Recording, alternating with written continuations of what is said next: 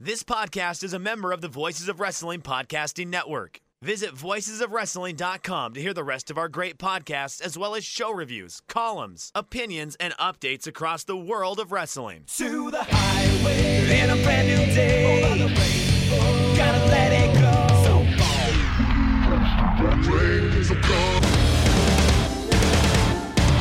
fast to finger down. Dance tonight together. Everyone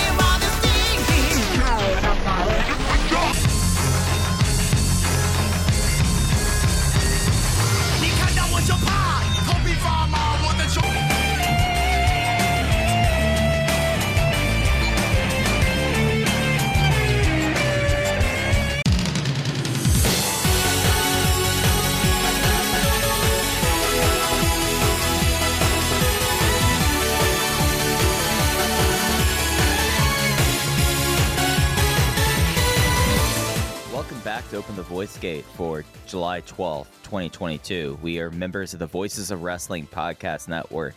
You can find our show on the Voices of Wrestling Podcast Network feed or our own dedicated podcast feed on all podcast platforms and applications.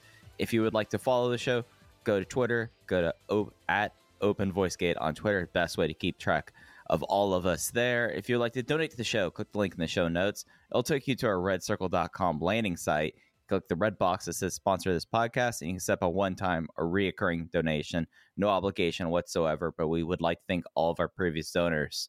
I'm one of your hosts. It's your old pal mike spears joining alongside as always my co-host case low in case we were just talking about it before we, we got on air.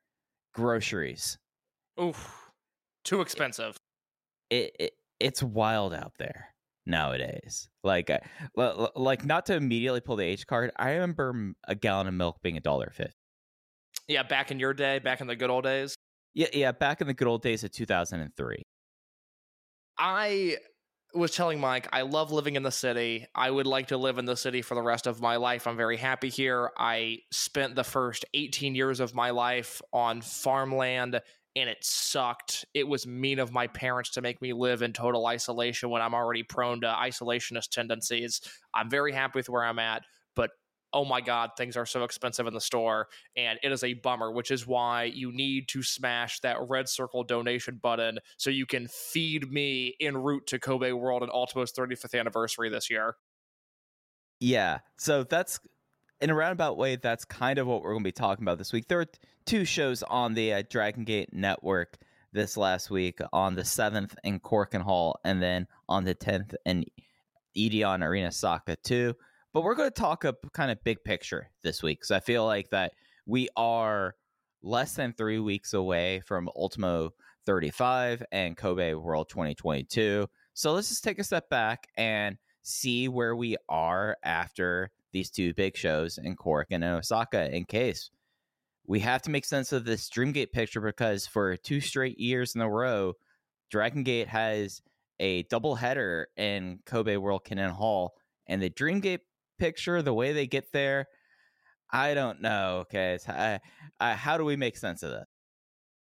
I'm gonna back up for a second before we get to the Dreamgate picture because I I have a point that I think is representative of everything going on in Dragon Gate right now. And as we talk about these two shows on this episode, the July 7th Korakuen Hall show, the July 10th Osaka show, I noticed something in these shows that I, I think you might have felt it. I know I felt it. I'm sure there are people listening that felt it.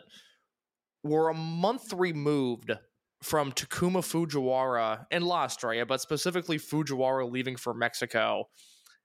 And there is a noticeable lack of oomph on these shows without Fujiwara there. And I think that has bled into the main event scene. I think that's present in the upper mid card. That's certainly present on the undercard of these shows. Before we talk about the the Dreamgate scene, because I think you and I are both feeling a little bit deflated after watching these two shows. They didn't exactly knock our socks off. Do you feel what I'm going to coin as the Fujiwara effect the same way that I do? I think that when you like look at card composition, that's something that I was doing before we both hopped on the call doing pre pro. I- I think if you look at card compositions and you see how they have really filled out the loop over the seven months of this year, you can see that Takuma Fujiwara had a particular position, and it's something that I don't think it's solely him, uh, his void. I, I think it's something that there is just the. I, I don't want to call it a glut of ener- of injuries and then the retirements. It, it's just that this has not been a very stable year for the roster, and Takuma Fujiwara was someone that they found that they could trust very quickly in a lot of different scenarios. I mean, you mentioned the lower card, the mid card, the main event, the upper main, the the semi main event scene. He was someone that by the time he left, I mean, it, it, if he was in a six man semi main event, like t- teaming with, with two members of a unit, and he was there to take the fall, it was not out of character there. But you look at how the shows have been constructed, and yes, some of it is him, and some of it is just the instability that I think the shows that the roster has at this moment that hey that you, you get shows like we saw in Korakuen Hall, you get shows like we saw in Osaka, and it's something that it, it's not that I think the vibe is off right now in Dragon Gate. It's just something that the hand right now is not very good that's being dealt. Yeah, I always say, and and we got so excited in November when all of the class of 21, 2021 kids debuted, and we were right to be as excited as we were. But I reminded people we've been through this before, and all of these rookies are not going to work out. They're not all going to be superstars. Did I think we would lose two of them permanently and a third in Rio and uh, Ryu Fuda eh, to such an extreme degree so quickly? No, I did not. And that is what I'm feeling is January, February, March. The undercards were so exciting because it was Shoya Sato versus Don Fujii, and you had Fuda trying to find his place in the Fuda versus Akuda storyline, which, you know, is lost to time now. And then you had the continued ascent of Takuma Fujiwara. And the thing that I always mention with him is, you know, he's been given every opportunity and he's taken advantage of every opportunity he's been given. He has, you know, like like you said, you can put him on a six match show. You could put him in match five by the time he left for Mexico as the sixth man in the sixth man tag, and he wouldn't feel out of place. And that is just a remarkable thing to say for somebody who has been wrestling for six months on the professional level. Those guys are all gone now. And even somebody like Estrella, who is far from a perfect wrestler, but is somebody that when he's on will hit a certain level of fun that is very exciting and, and very needed on a Dragon Gate show. Now he's gone, and I'm starting to feel all of a sudden a bit of a thin roster. You know, no strong machine J on these shows. You had guys that I like in positions that weren't the most exciting. You don't have the rookies there other than Ishin Iihashi. All of a sudden, this depth that we were gloating about and bragging about. And I think it will return when Fujiwara returns from Mexico, and we'll see what happens with Fuda, and we'll see what happens if Mochizuki Jr. can continue to to look as good as he's looked, and Strong Machine J will come back. The problem can fix itself very quickly, but for a Korakuen Hall and an Osaka number two show, these shows felt very thin. And then on top of that, you add some unsatisfying booking, and I was left scratching my head on back to back shows. Well, something that I mean, you brought up Strong Machine J, and I think it, it's something that actually took until just now for me for it to sink in. With the exception of Z-Brats full units, every single unit is walking wounded right now because Okuda is out for high end. Uh, Strong Machine J w- with his shoulder. Uh, who was the other? Uh, Ishida is out for gold class right now. So yeah, where that's a good point. Where is Ishida? I I just that just It- hit me. Yeah, uh, Ishida's been hurt for a little bit. You know, like it, it- it's something that I kind of picked up, but I it wasn't something that I was going to like because it could have just been like, oh, you you get the week off maybe, but now it, it, it's something where it's noticeable. Yeah, he Yeah. okay. So he wrestled on the Okinawa shows, and then they Right. were off for a long time. But he didn't wrestle on any of the house shows leading up to Cork, and and you know he obviously didn't wrestle on Cork and or Osaka. That is that is another one. That is that certainly goes to this weekend feeling thin because Ishida's you know he's a superstar in the making. There's obviously a connection between him and the crowd, but he is a match quality guy, and not having him in there, even though I just now noticed it, certainly makes sense as to why I was as down on these shows as I was. Yeah, and uh, the, the the greater point about you, you saying like, yeah, you know, missing Fujiwara like this, like to my knowledge, I I mean that they were very clear, at least uh, from the English Twitter account, that this is just being taken off the show for Machine J. This isn't like a re-aggravated injury. This is a, just a tweak thing, and who knows specifically for Ishida and Akuda, but it's something that when you like look at these cards that we had case. I mean, the fact that we had a semi main event uh, in Korakuen Hall that was a six man high end versus natural vibes, and it was a pretty random assortment of natural vibes, to be honest. It, it, it really is something that the injuries are hurting right now. It's something that you look at the title scene, and I wonder if some of the stuff that we're as we move into talking about the Dreamgate stuff, if some things around the overall picture looking on the 30th and the 31st, they're waiting to hear back to see how long some of these people are out for. Let's talk about this Dreamgate scene. Kind of run us through what happened at Korakuen Hall, and then we can both give our thoughts on it. So at Korakuen Hall, this was the Open the Dreamgate title match. Kai defending against Shuji Kondo. Of course, this was built off of Shuji Kondo's 35 second victory over Kai in King of Gate. However, in this match, I'm pulling up the time right now. It went to a no contest as during the closing stretch, the lights went out. And as the lights were readjusting before they went up, you could see someone attacking people with a chair. And later, the lights came up. It was Kota Minoura, who's just being a petulant kid. For, for lack of better terms, he's calling the Dreamgate scene boring. He is frustrated that all this is happening around him. So it was a 2012 uh, no contest and in title match, no contest in the Dreamgate scene. That means that it counts as a defense, but Kai doesn't get the key. Uh, but so it basically broke down to uh, Kondo and uh, basically Kondo wanting to kill the kid. And then Yuki Yoshioka came out as the King of Gate winner and rightfully the person who really is number one contender right now saying, Oh, I'm going to take care of this pro- problem myself, Rio Saito. And Rio Saito's like, You don't have to do this. And eventually it got to a point where they announced a three way for the uh, setting up the uh, Kobe World Weekend. Essentially, the way it is, it's a three way elimination style match. The first person who is eliminated, so the person who drops the first fall, is out of the Dreamgate picture for the near term future.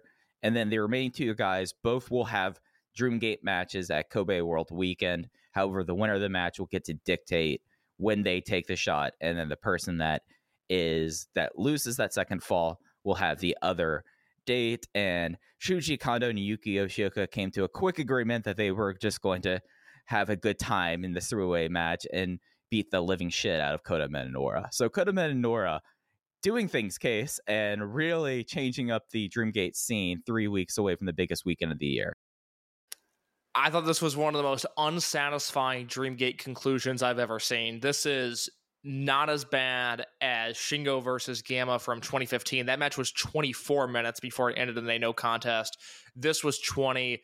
This was at least on track to being a great match. Had this had a clean finish of possibly, you know, Kai ducking a King Kong lariat, hitting the Gunasuke clutch, and pinning Kondo, we're in a position where we find ourselves with another Kai four and a half star match, which is not a position I expected myself to be in this year. But I went four and a quarter on him versus Big Boss Shimizu. I went four and three quarters on him versus Sumi Yokosuka, and we could have had Kai versus Kondo at four and a half stars. But that finish and the angle that followed left such a bad taste in my mouth. And I am somebody who said the the very last podcast we did of 2021, I said I I think and more importantly, I want the Kobe World Main Event this year to be Shun Skywalker versus Kota Minoura for the Open the Dreamgate Championship. In a vacuum, this is the position that I want Minoura in. I think he's ready for this spot. I think he can succeed at a Dreamgate level. I can't fathom a worse way to get him into this scene than what they did. I thought the no contest was absurd. I hate the three way that they're doing. I hate that we're going to be one week out of the biggest weekend of the year and we're not going to know what the main event is. We have to wait until that Kobe Sambo Hall show, which again seven days before Kobe World, or maybe the uh, the Ultimo Anniversary show. I think that's first this year. It drives me absolutely insane. I I really, really, really do not like this direction. And it's something where I don't think I'm as I, I don't think I have as bitter taste as you do, but we take the step back and case I, I, I propose to you, is this better or worse than Yamato saying, Hey, I'm Yamato, I won a title match at Speedstar Final? Because I actually had a moment of trying to figure out which one I liked the least. I think this is worse because Really? I thought this was better. I came to the conclusion this was better than last. No, I, I have a very hard time given the position they were in last year. And look, you can you can pull the tapes. I was very critical of what they did with the Dreamgate last year, but I always went back to the point of the biggest star of the company, and Masato Yoshino, is retiring. The second biggest star of Yamato has a chance to break the Dreamgate record. It's not what I do. I don't necessarily like it, but logically, I see why you would want to end this weekend with Yamato as Open the Dreamgate champion there weren't a ton of long term ramifications there. Did it maybe take away from a KZ Dreamgate opportunity? Yes, but I, I can live with that. This is putting Kota Minoura, somebody who has been earmarked from the jump as a future star, it's putting him in a bad position. It's putting Kondo in a weird position. It's weakening the push of Yuki Yoshioka. And now Kai's run which has been phenomenal, is suddenly a little murky. And I, I, I thought we were building up to a very clear this is going to be the guy to beat Kai. He can beat the beast situation. And now we've just got all these names in the mix, and it, it's going to take away from whoever beats Kai. I, I again did not like the Yamato thing, but I got it. I mean, you know, if I'm sitting in the Dragon Gate booking office, I'm going to go, maybe we give the belt to Yamato. That's certainly a popular idea. This three way with two unproven young guys and Shuji Kondo, who I think is. Uh, I, think the diplomatic way to say it is an attraction, but not a draw. Fighting it out to see who's going to wrestle Kai during the biggest weekend of the year is a mess. This is an absolute mess. I guess like and I to be clear, the, the I don't think that this was a good decision, but I'm wondering just for like uh, just for the sake of content here. Do you think that like looking at this over like the last 2 years, do you think it's something where I have not looked up how tickets are selling either night yet? It, it's something where it's like, oh, these tickets are going to sell regardless, so we might as well not put the care that we usually do because with the uh, restrictions or whatever with Kobe that that we could do this Or Like, like I'm trying to like rationalize this sort of idea here, and I'm kind of coming to terms of if it's something that injury bug coming to play here wouldn't necessarily surprise me. I mean, case I'm just. It, But, it- but it's who, some- but who is injured that would fill this spot? These all are guys. I'll even throw Kondo in the mix just because he had that King of Gate match against Kai. These are all guys that have been trending upwards. It makes sense that they're in this spot. I just don't like the way they got to this spot. Okay, so I uh, when I was making that point, I was more thinking about injuries, saying, "Oh, with Hyatt, oh, with gold class, you can't do them in a triangle gate match." So, Okay. what are you doing with Fishy? Oh, what are you doing with uh Minor? Because Doi, they could always put Doi in one of the anniversary matches, and it'll be perfectly appropriate. That's what I'm wondering. I, I would really like to know where tickets are at because I left this weekend gravely concerned at the fact that they did they did four or I'm sorry they did five fourteen in Osaka uh, for the King of Gate show on May 29th and three days after what was supposed to be your big angle leading into your biggest weekend of the year in Osaka they did 368 which is the least they've done in that building in all of 2022 to me that's a pretty bad drop off I don't think the Korakuen closing angle came across hot. I think a lot of people are on my boat where they might want to like Yoshioka, they might want to support Minoura, they might want to rally around Kondo, but they're in a it, it you know ultimately we've found ourselves in a position where Dragon Gate is now using CZW best of the best logic where they're doing a three-way match where only the loser is eliminated and I hold this company to a higher standard. I think that's a really poor way to get into Dreamgate matches in Kobe. I guess like talking about like the Osaka shows, I am wondering like there just nothing was on this show and they weren't announcing anything in advance versus oh you'll see the final stages of King Gate. I'm wondering if that makes enough sense for that. But wouldn't you want if you're two weeks out from Kobe and you have uh, Yoshioka and Minoura and Naruki Doi in a main event? Wouldn't you want that to do better than it did? oh, absolutely. Yeah. Absolutely. It, it, it it's something that it's a, the numbers don't lie. It's just the context. I'm wondering if that maybe had something to influence it. So Uh, but if I, I'm just trying to think, if I'm an Osaka native, and we have gone through Yeah. this fantasy on the show before, where I did daydream about living in Osaka, and I did have somebody reach out and say, "Hey, if you ever decide to come here, please let me know. I'd be more than happy to help you out," which was appreciated. But if I'm an Osaka native and I fire at my Dragon Gate network, and I'm on the fence about going to the show on Sunday, and then I see what they closed with. I'm not buying a ticket to that show. It's a dir- Yeah. to, to me, it's a direct reflection of what they did in the main event. Now, look, the ship is not sinking. I, I'm not concerned about the overall well-being of Dragon Gate because they they dropped 200 in attendance in Osaka from you know May to July. I do just think we're now entering the second year in a row where they're doing these double shows in Kobe, which I will defend momentarily. This is still not doing two Wrestle Kingdoms, and then you know they did a third this year, which was just absurd. Two once in a lifetime shows: the Masato Yoshino retirement show last year, the Ultimo 35th anniversary show this year. If they do Kobe World Nights 1 and 2 next year, I'll have a bigger issue, but we're still not at that point. But the reality is, we're still at a point where they've done two nights in Kobe back to back years, and I'm deeply unsatisfied with the main event and Dreamgate decisions that they've done both years, and that is troubling.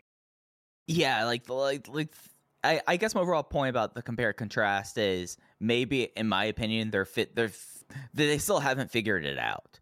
But they're still but it does feel like that they're getting a little bit closer with that. I I do think that the idea of double shows in Kobe uh Kinen Hall is a reality going forward. Though they'll find reasons to have that there just the reality of venues within the greater Hyogo uh, area, basically.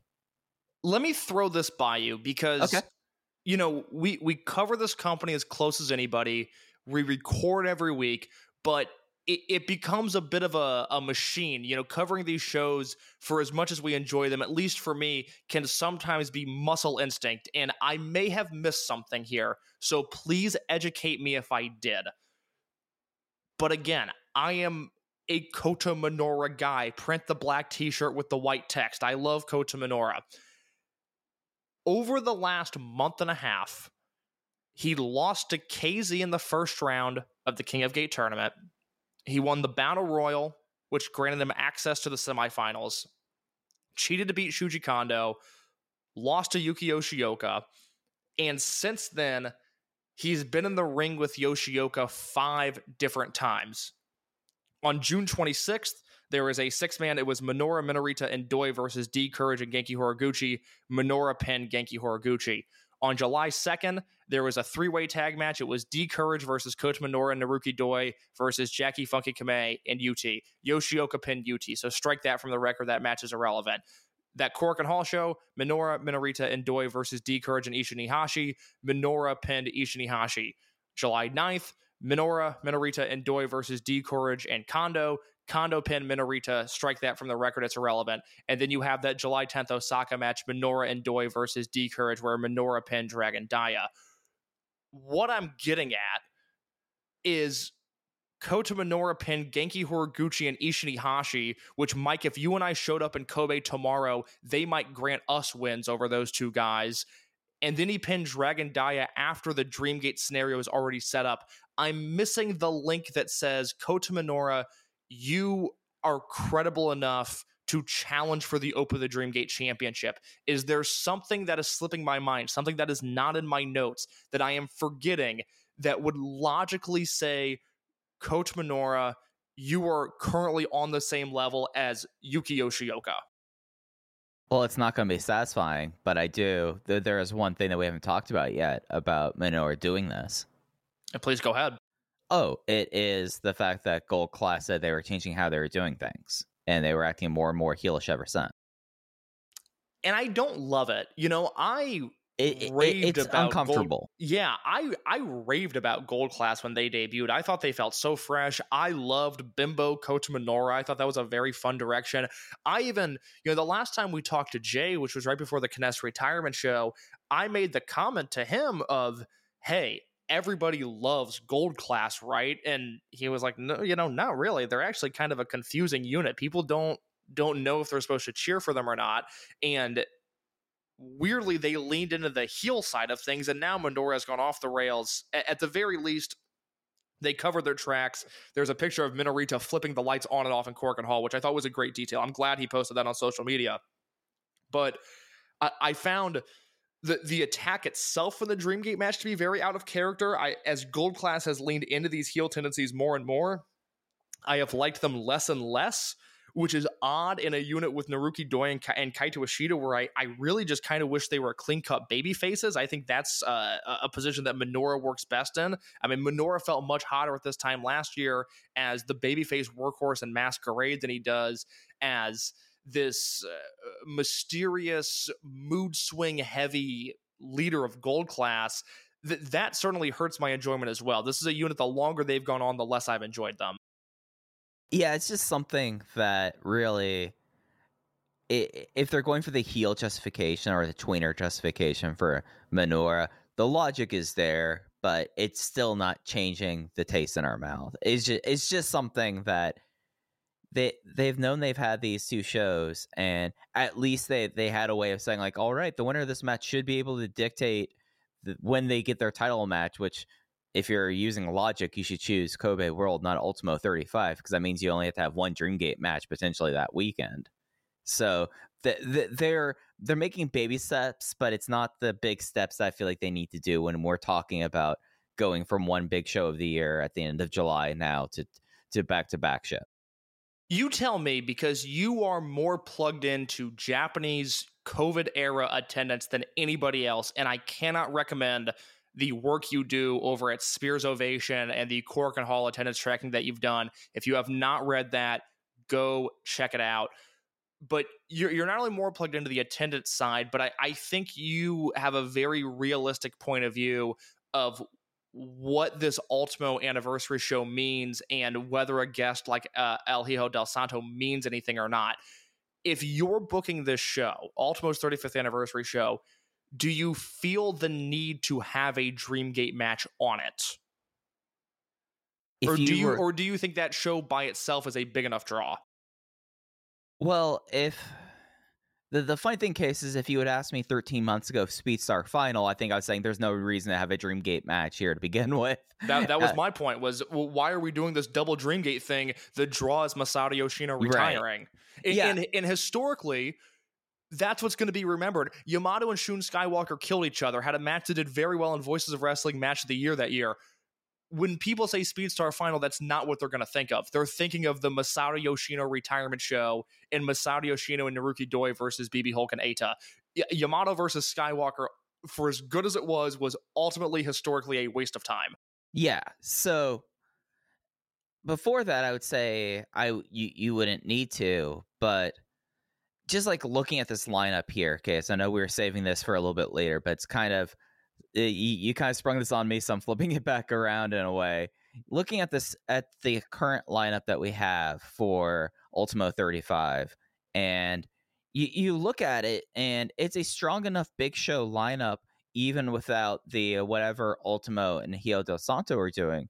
But uh, y- y- you brought up like how much Hijo del Santo means and bringing in uh, Masato Tanaka and the appearances by Jinsei Shinzaki and Taro Nohashi. There's fan service and there's drawing. Some of those are fan service. Some of those are drawing. Some of those are fan service for the wrestlers uh, uh, on the show. To be honest, I, I, to, to, to, to kind of uh, backhandedly answer a- answer a a question that you kind of put out there, but you didn't really. I don't think that having Hijo del Santo is going to do a single damn thing for these Kobe World Hall shows whatsoever. I, I might be the most excited person other than Ultimo about that. I, that announcement popped me so much. I was like, "Oh, this is awesome! Santos coming in. That's going to be so much fun." And Mike was like, "Doesn't matter. Not going to draw. The audience doesn't care about him." like, it's like, I- "Oh, I- oh, yeah, you no, you're right. He sucks, Mike. You're right. I shouldn't be excited." I, I'm not saying it's not exciting. It, it's just something that that you look at some of the, the stuff that they have for this the, this weekend, and I mean, my God, like it, it's great to have anniversary matches, but I, I it's gonna be good to see Santo. What am I saying? What am I saying, Kate? I, I look. I think you and I and Cubs fan will enjoy it. And quite frankly, when I watch wrestling, that's all I care about. but like looking at this a- a- and looking back at the last week here, the, the one picture that we already knew something going into the last two shows was the Twin Gate picture with uh, Jacky Funky Kamei and Jason Lee making the challenge at the Kobe Sanbo Hall show. And lo and behold, we don't have any other movement in the Twin Gate scene. We don't have a Twin Gate match for the uh, 31st. And Jason Lee and Jacky Funky Kamei did not are, are not moving into uh, Kobe World Weekend on a high. The not a strong start of July for Natural Vibes team. No, they are getting their ass kicked repeatedly by Shun Skywalker and Diamante, and it is a sight to behold. I think these matches, the, these build matches to this Twin Gate uh, eventual challenge that they're going to get at Kobe World, the Ultimate, the Ultima show, rather, I should start referring to it as Ultimate 35th, not Kobe World. Eh, eh, They, it's going to be so good. I mean, these guys are between Shun and Diamante and Jason Lee for my money, probably the three best wrestlers on the roster right now. And it's not like Jacky Funky Kamei is far behind them. These matches are clicking. They're doing really innovative things. I don't know if you saw the GIF I posted from the Osaka show. Oh, it's insane. I, I don't I don't know what to call it. I, I don't unfortunately have the words for it as a broadcaster. Just go to my Twitter page and watch Shun and Diamante basically lift Jacky Funky Kamei up to the ceiling and then slam him down. I've never seen anything like this before. And with the precedent that has been set in Kobe for Twin Gate matches, I am unfair. I have such unfair expectations for this match. This is one of those rare instances in the same vein as a Okada Tanahashi, you know, an Ishii Shibata from back in the day, whatever great like all time uh, a a match that you want to put on this. If this is a four and a quarter star match in Kobe, it's going to be labeled a disappointment, and that's not fair to them. But they have been so good, not only in the build to this, but just in general over the past year, that those are my expectations. And very easily, in my opinion, this program and the matches that they had in the lead up, both on Tokyo, they it was uh, uh, Jason and Jacky versus Shun and Hyo, and then in Osaka, it was trios with KZ, Lee, and JFK versus uh, Shun and Diamante and Hyo, and that thing. Best best matches on both shows. I think easily, if you're not going to put a star rating on the Dreamgate match, easily the best stuff that has been going on for the last week and it's something that i did rack my brain figuring out out what i would call that case because it, it, it's not like a like a double bt bomb it's not like that because there's like a because i live in by the wrist and there's like a twist that happens there that the best way i could call it is like a double crucifix wrist lock suplex maybe if that it's- makes any it- sense Yeah, it, it's so absurd. I, I, I don't really think other than well, th- there there's one match that I secretly really liked on the Osaka show that I'll talk about towards towards the end of this greater discussion. But uh, to me, the Natural Vibe Z-Brats match on the Osaka show is really the thing you should watch from this week. And if you haven't seen Korakuen and you haven't seen Osaka, that's the match I would point you to because I thought that was the most exciting match of the weekend. And it got me thinking about the consistency of open the twin gate matches at Kobe World Pro Wrestling Festival. And I wrote about this in my review over at voiceswrestling.com, but I haven't talked to Mike about this.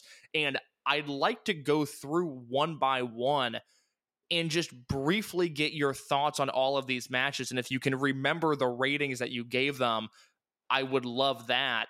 Is, Okay, that, is, that, is that game with you? Yeah. So so 2008 is the first Kobe World where there is an Open the Twin Gate Championship match. 2007 there is uh, Gato and Jano versus Ryo Saito and Susumu Yokosuka for the War Tag Team titles. But we're going to start in 2008. The first Twin Gate match at Kobe World. The more things change, the more they stay the same. It's Ryo Saito and Susumu Yokosuka versus Mazada and Nosawa Rongai. Do you have any memories of this match? No, other than the, the further proving our points about Osawa's existence within the Dragon system. Like no memory whatsoever that it was against us. It was I, I knew Ryosuka was an early Twin Gate champion. Yes, I have not watched this match since 2015, but I gave it three and a half stars at the time, so good enough for me. 2009, Genki Horiguchi and Ryo Saito representing Real Hazard versus Shingo Takagi and Yamato. I think it was four and a quarter on that. That was that was really strong, especially for where Yamato was in 2009. So I went two and a half stars on this the last time I watched it. I would, I would, I should sit down and give it another watch. But for as much as I love Genki and anybody that's ever listened to a single episode of this podcast knows what I think about Genki Horiguchi, I am so down on his heel work in particular on Real Hazard. And the same goes for Ryo Saito. And this was a match with a ton of interference. That's I- right. I feel like, and I don't know off the top of my head, I feel like this is when they were still doing heel referee stuff with Real Hazard, which has always been a turnoff for me. This was one of those matches that I, and again, I have not seen this since 2015, but I watched it. I said, these are four really talented wrestlers, and this was not their best night. So, one abomination in a list of what I think is otherwise, at the very least, very good matches. Jeez, 2009. Yeah, n- no, this was when uh Mariah was part of the clean fight part of Real Hazard. Okay. Okay. So like there was like the all the infighting where you had Sugawara, Kenichiro Arai, and all of them that wanted to cheat KZ, and then you had the the second gen guys who didn't want to cheat. It it, it was a cluster, Li- li- like it, but it was something that for me, for where Yamato was, I I was more impressed with Yamato more so than being bothered by the real hazard stuff. Though Genki as a heel worker is something that I feel like we need to put a pen on for a longer conversation because there's some the the he it, it, it's remarkable how of a babyface Genki Horiguchi is. Uh, I'll put it that way. But uh, there are people that love him in Real Hazard, and it has just Yeah. it, it never connected with me. And I think part of that is because I go like, God, he's just he's one of the best baby faces I've ever seen. I don't want to root against this guy. You know, he's so talented, but th- that stuff, other than really like there is that match at the the Kobe World the year prior, which I always point out as like an under the radar Dragon Gate gem. If you've never seen it, there's that Genki Horiguchi versus MCKZ match from World 2008, which is the first great KZ match and probably the only great KZ match until like 2013, maybe. Uh, that's a great heel Genki match, but that's him just kind of doing the Genki routine, but just working an, uh, against a much younger guy, so he has the edge on him. But I, I yeah, I- I don't know how to necessarily articulate my thoughts on heel Genki other than I don't like it. I would say Doofix or M2K Genki was you, you know because he was the annoying guy. Yes. It made sense. It, it it's something 2009 and like all that. Yeah. Yeah, I, It- I, I should specify specifically Real Hazard is the era that I have an issue with there. yeah. That's fair. 2010 Don Fujii and Masaaki Mochizuki versus Kineska Kines and Susumu Yokosuka. Any thoughts on this match? It ruled. Yeah, I went four stars on it at the time. I would probably be higher if I rewatched it now. It is an absolute clinic and a high point in the Kineska run. Yeah, and it was like towards the end of the highlight uh, Mochi Fujii run too. Yeah, So it was kind of like two passing ships that. a match I've got a lot of thoughts on.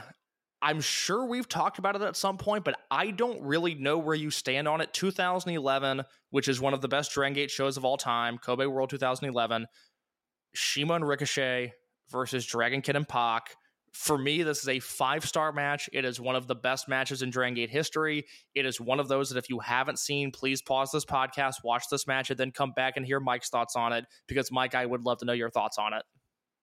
Well, I wasn't five stars. Okay, so you I, hated it. I absolutely detested it. Yeah, no, it's one. It, it it's such a remarkable match, both in terms of Twin Gate matches at Kobe World, but also when you like look at both uh, Pac and Ricochet's career and how 2011 really was where uh, Ricochet became the or started to become the wrestler he was at today, and a lot of that was because of working with Pac, and it, it, it's something that like this match works on so many different levels too, because you have Cima and Dragon Kid on opposite sides on a uh, Twin Gate team or Twin Gate match at Kobe World. It's just kind of a remarkable match in a lot of ways. It's perhaps the most athletic wrestling match I've ever seen, which some people might look at as a uh, as a detractor, but uh, for me, it is an absolute positive. 2012 was Kagetora and Susumu versus Shingo and Yamato, a match that feels really lost in time, but uh, a match I gave four stars to. Yeah, I feel like uh, uh, Yokosuka Chome, uh, the original Jimmy's, for like a team that like really embodied the the middle tens in a lot of ways because like the Jimmy's like this. I I wonder about newer Dragon Gate fans. Like, do they uh, when like at the Jimmy's reunion, like do they have like a context about stuff that was happening ten years ago? You know, because it it, it does kind of feel like in a way that Jimmy Susumu and Jimmy Kagetora, in the greater scheme of things, when you talk about Twin Gate stuff, have kind of taken a back seat to other teams of this generation that we'll get into. That's a fascinating question. If you are somebody that started watching Dragon Gate either at Kobe World 2019 with English commentary or in the pandemic or whenever, if you started watching in a post Jimmy's era, please let us know if you care about the Jimmys. That is, I've never thought about that because I think you and I both come from an era where just the Jimmys are ingrained in our DNA. But there's Dragon Gate fans out there that weren't watching when the Jimmys were around. Yeah, no, it, it, it's something that case. This is probably like a question that like or a topic that like whenever I bring up to Juku, you kind of like, yeah, Mike. I, I feel like I, I, I wonder if like n- or more recent Dragon Gate fans, whenever they hear someone bring up like, oh yeah, combat Jimmy's, yeah, yeah, Grandpa, that's okay. But yeah, it, it, it, this was a fun match, but it, it quickly because of the match in 2011, the, like the next five years of Twin Gate matches at Kobe World. Uh, again, I think Yokosuka Chome has kind of been lost to the sands of time.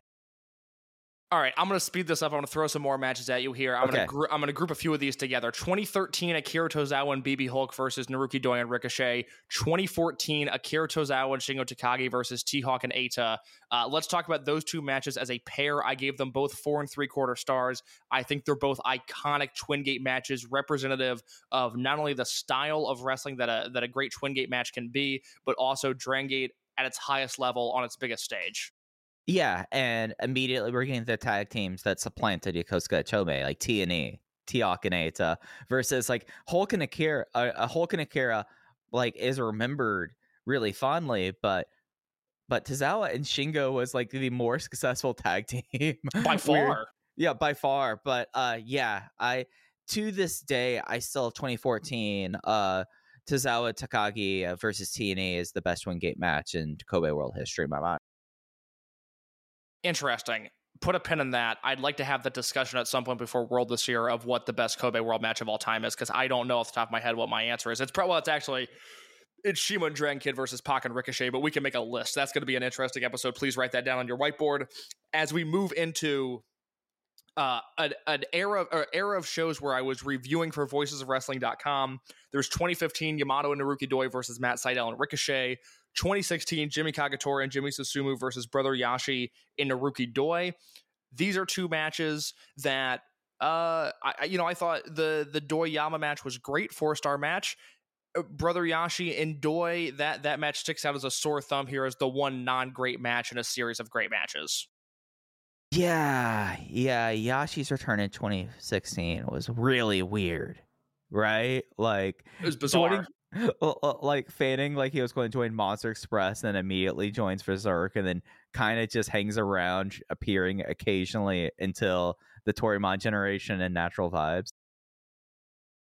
Yeah, brother Yasshi. I uh, am glad he's not around on a full time basis. Okay, let me rip through the rest of these matches. Yeah. I'm going to list them. I'm going to give my star rating, and you can give a big picture of thought because this is really the point of the exercise. Is 2017 Cima and Dragon Kid versus Masato Yoshino and Naruki Doi. I went four and a half stars. 2018 BB Hulk and Yamato versus Ben K and Big R Shimizu. I went four and a half stars. 2019 Big R Shimizu and Eita versus Kaito Ishida and Naruki Doi versus Kai and Yamato. Four and three quarter stars. 2020 was supposed to be BB Hulk and Kai versus Kota Minoura and Jason Lee. Jason Lee got pulled at the last second and it became Yamato in place of him. I went three and three quarters there. And then last year, Kobe World King Shimizu and Susumu Yokosuka versus Kaito Ishida and Kazuma Sakamoto. I went four and a half stars.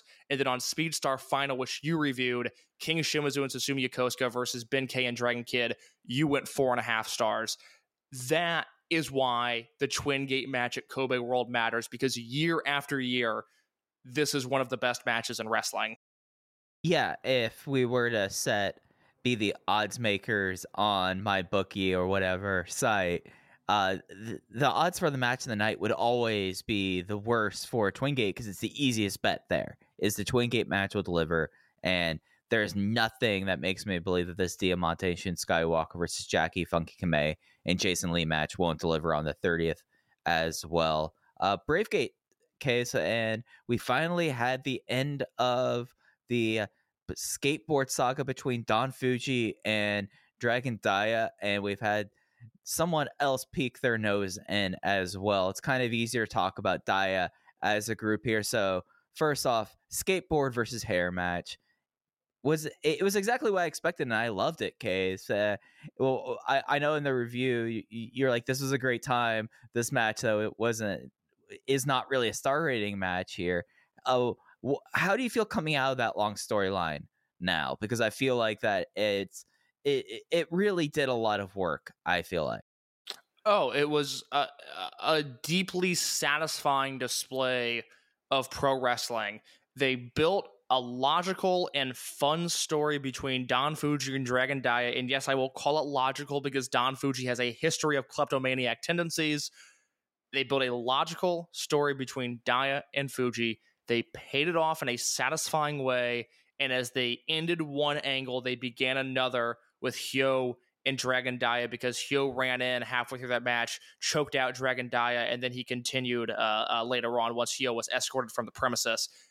Deeply satisfying pro wrestling. Rarely in wrestling, in an era where things either aren't taken seriously enough to have satisfying conclusions like this, or they are overcomplicated to where you can't have satisfying conclusions like this.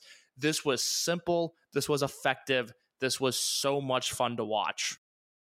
and it's something for Dragon Dia. You know, D'Courage being the main characters of the first half of Dragon Gates 2022. This shows a lot of flexibility that we did not get to see him have under the mask, like being able to put, to do this out and out comedy storyline for several months, not losing his heat. If anything, like showing an edge to him that the uh, I always come back to this case, showing his charisma showing a comfort level that the company needs to see and it was completely successful, and we're going to get a Skateboard Brothers one time tag team out of this case. And, uh, and then along the same lines, Hyo and Dragon Dia building up from their Brave Gate match in Toyohashi in Hyo's hometown here.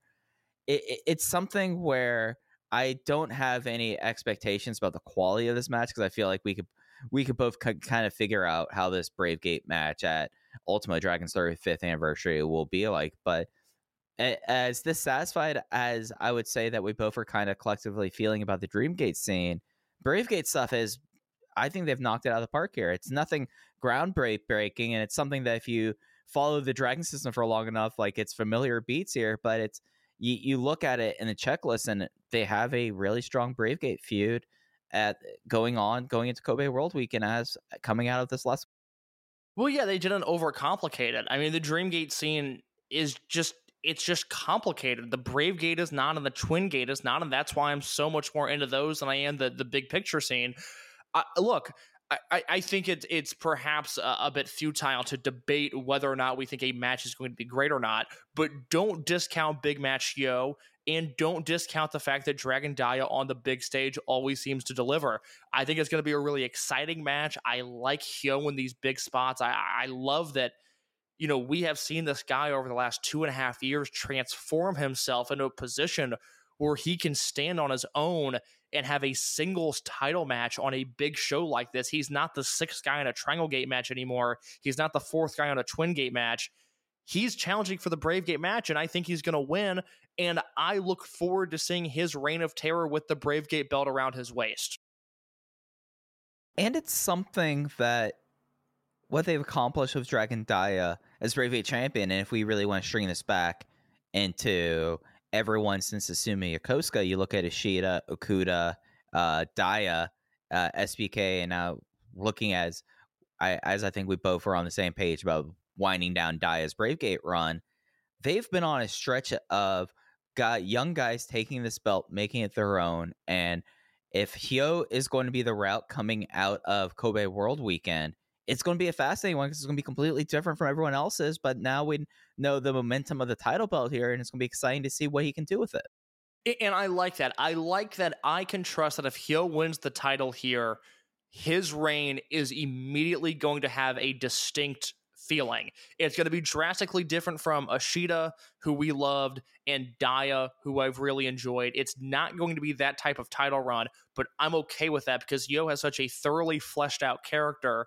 that seeing him now in a position of power with this title, I think is something that's going to be really interesting.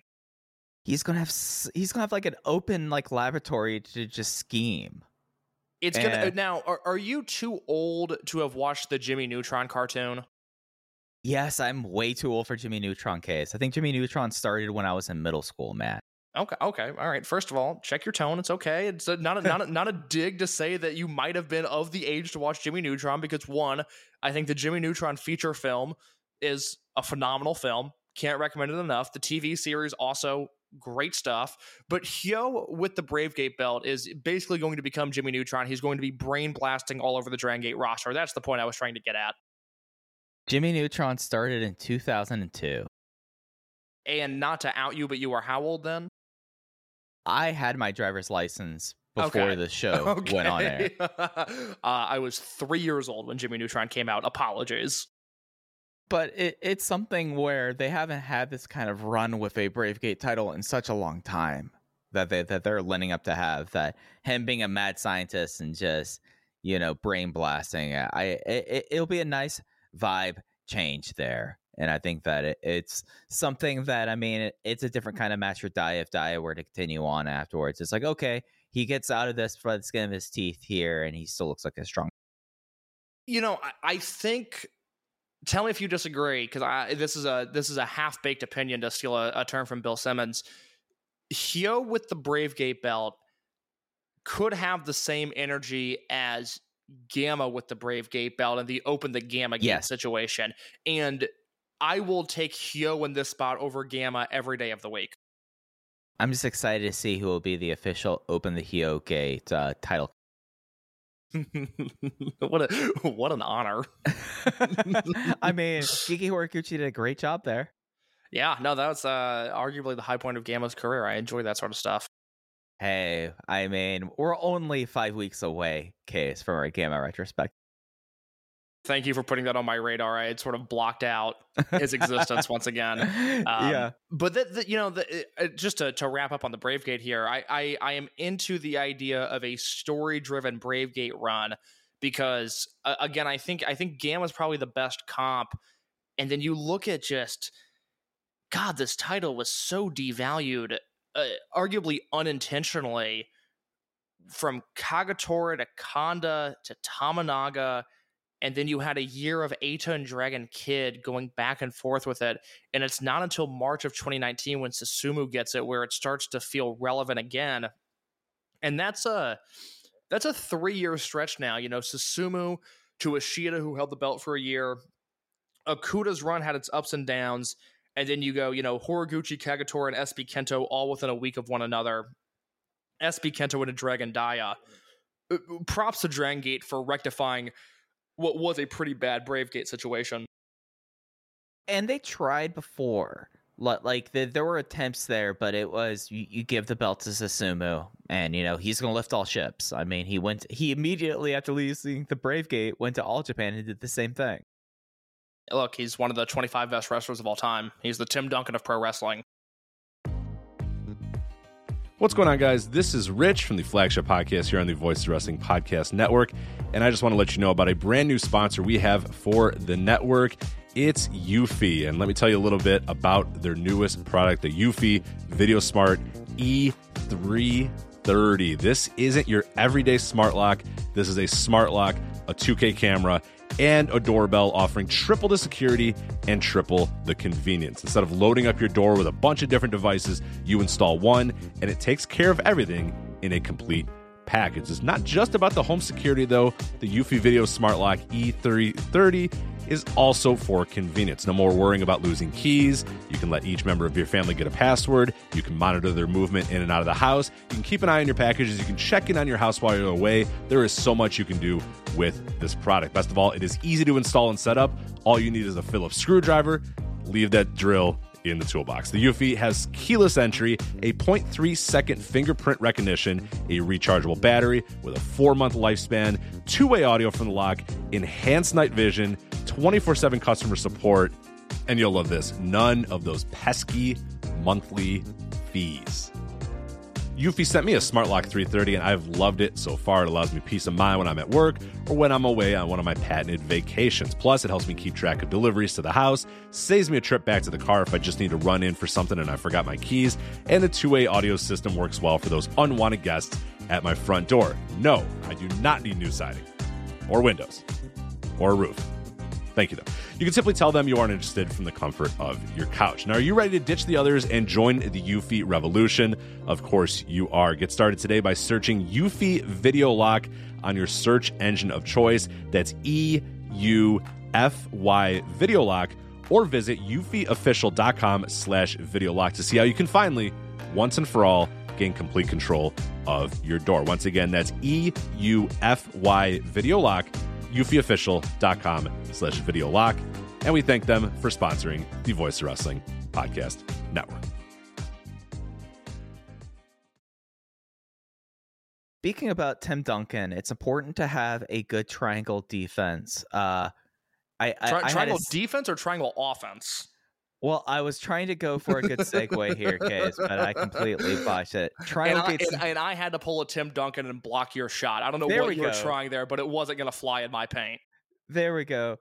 The Triangle Gate scene is still as uh, dirty as it was uh, ever since Perros del Mal de Japón have won the title. They will be defending it against High End, Yamato, Dragon Kid, and Kagetora. I think it's on the 19th case. I do not have Noah schedules. And it's on the front of me. 21st. 21st. Okay. And the big thing leading up to this that we had over the weekend were two separate things. On the high end side, Benkei wanting in on the title match and wanting to take out one of the old guys and replace him with some new blood, and Eita refusing to do any uh, other matches other than singles matches to uh, difficult uh, results for him, I would say, Case. Yeah. Yeah, I don't I don't know. I don't know what to make of any of this. I'm a little puzzled on this scene as well. Yeah, so I I think that I mean the the last thing you could really do with the, these belts and Noah is bringing in the Dragon Gate Ace to challenge for the belts here. So I'm fa- I'm fascinated by the prospect of Yamato wrestling a Noah. That is I don't I don't know if you feel the same way. I just think that's I can't wait to see what that's going to look like. just yeah, I mean, at least the, the the sad thing about this case is I'm stammering is the more interesting thing is letting Yamato loose into Noah. You know, they're keeping him a little bit portioned off at the Parazamal here, but let, let's see what he has to do against Kongo, right? Like, like that's a fascinating thing. Yeah, it's th- that's a match. You know, uh, we largely stay away from the the Noah side of things. If it happens on a Noah show, we don't typically talk about it here. We'll have to talk about that match just because I don't even care if it's a good match or not. I'm just curious to know what that match is going to look like in a 400 seat, you know, uh, a four, 400 seats filled Korakuen Hall Noah show it's just that that's a very interesting match. I don't think we've ever really seen anything like that before. Yeah, and then we go straight into Kobe World Weekend here. Do you think that this is the exit? Do you think this is the exit they're going to take, or are they going to have, or, or are you still of the mind that M3K is going to end up one way or another with these belts, and that's going to be the stability in the Triangle Gate division, like we were talking about for the last? M3K is in a really interesting situation because they've only been around for a month, and I'm trying not to hit the panic button.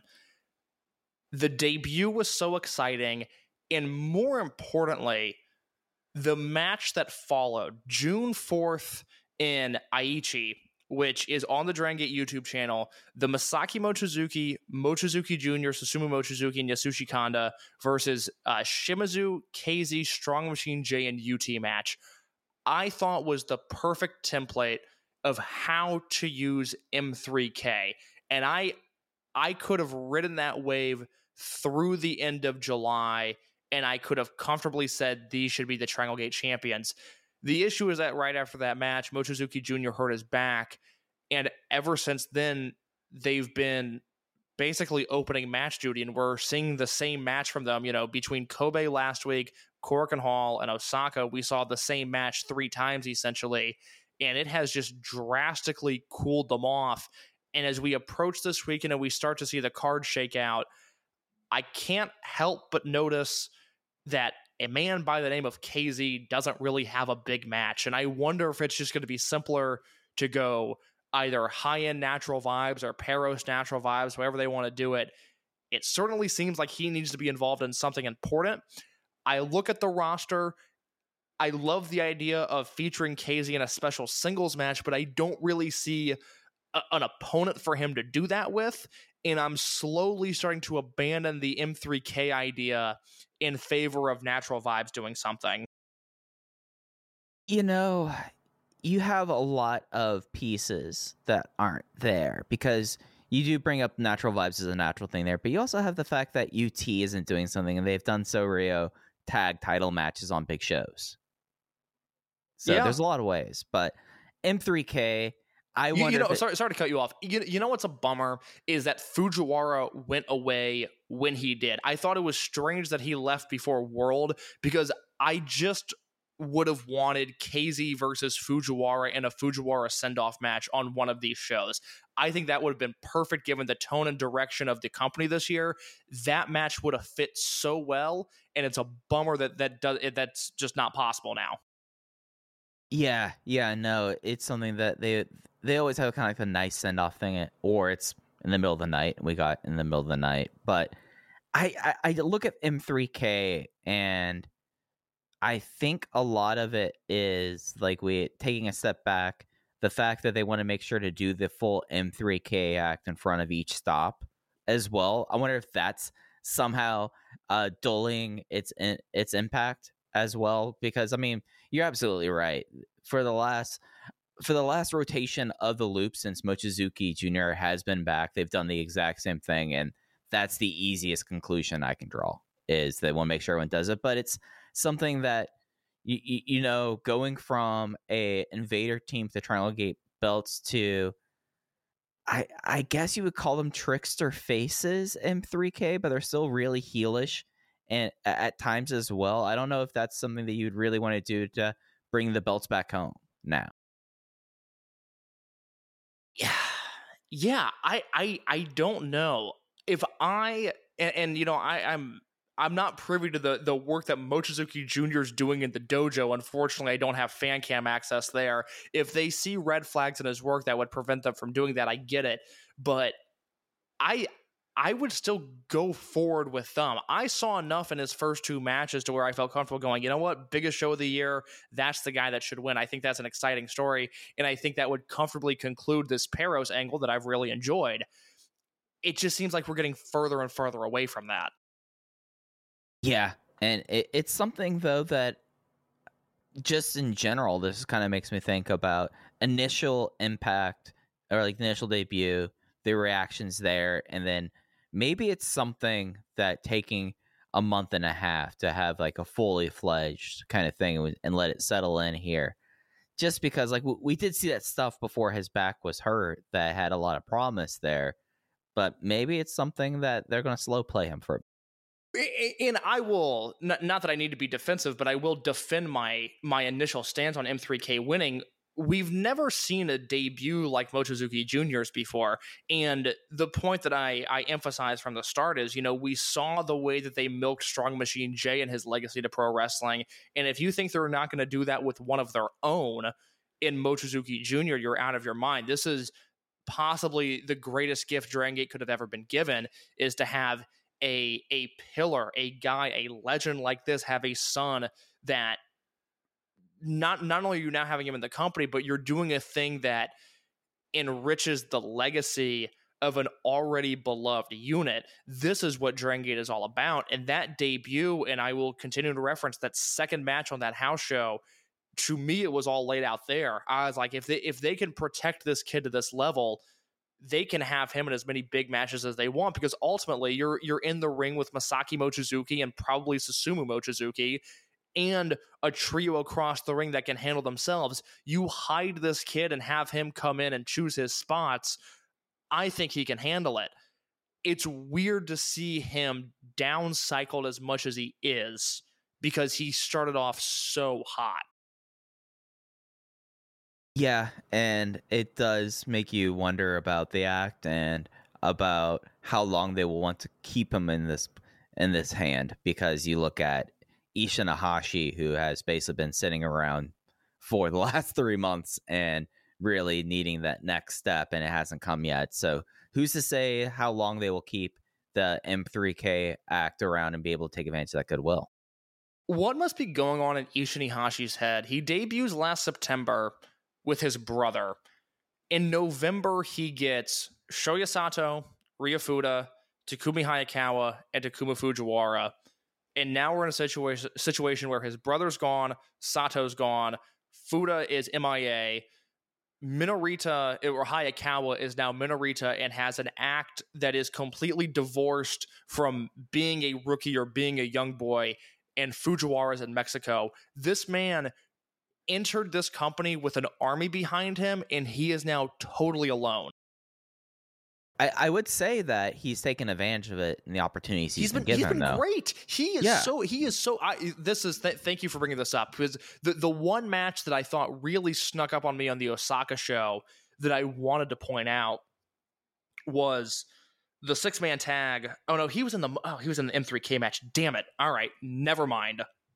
I was going to mention the fact that uh that uh that match two of uh Fujii, Cyberkong, uh, and uh, Kakuta versus Big Boss Shimizu, UT, and Ho Ho Loon. I thought that was a very fun six man tag, and in my mind, that was Ishin Hashi and not Kakuta, but that was Kakuta, so never. hey, that was a, a whole lot fun there. But Ishin, I mean, you talk about Korakuen, the, the the guy basically did a waterfall drop kick that he looked like for a guy his size, jumping twice as high to do so. He's really taken advantage of the opportunities, and he's been he's found a fun place on the undercards. But the question still kind of looms. I mean, because after Kobe World, you it's straight to Dangerous Gate, and that's where he debuted, and that's one year anniversary, and that's a place to kind of take stock of the company at that point, case. So we've talked about the title situations. Was were there other things you wanted to hit on the these two cards before I just run down them and we talk about uh half year check-ins for award stuff?